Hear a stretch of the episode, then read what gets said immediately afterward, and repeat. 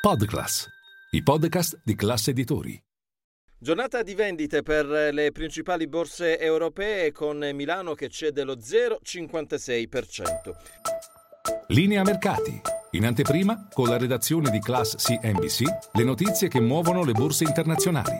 A Piazza Affari si salvano tutti i titoli del comparto utilities, c'è Snam in particolare che guadagna il 2,74%, poi acquisti su Terna, su Italgas, A2A. E invece dall'altra parte fanno fatica i titoli del comparto bancario, da un lato cedono circa un punto sia Unicredit che Intesa San Paolo, ma soprattutto tutto il settore degli industriali e Interpump, il peggiore, cede il 6,45%. Sul mercato obbligazionario lo spread resta stabile, poco sotto i 185 punti base, forte l'euro sul dollaro, ormai stabile in quota 1,09. Uno dei titoli eh, che oggi ha fatto più fatica è Pirelli.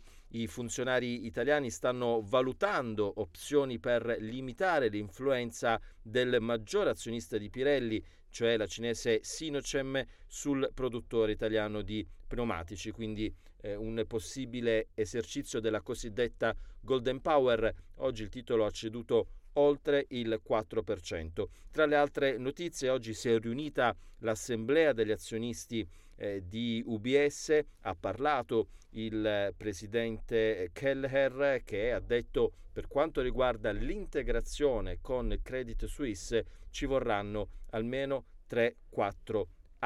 E poi infine una notizia che eh, riguarda il mondo del design, Cassina, che è un'azienda parte del gruppo Howard Lifestyle Design, ha annunciato di aver raggiunto un accordo per l'acquisizione del marchio Zanotta con un giro d'affari di circa 25 milioni di euro e una presenza di oltre 700 negozi specializzati in 50 paesi, Zanotta è una delle aziende più conosciute del design italiano.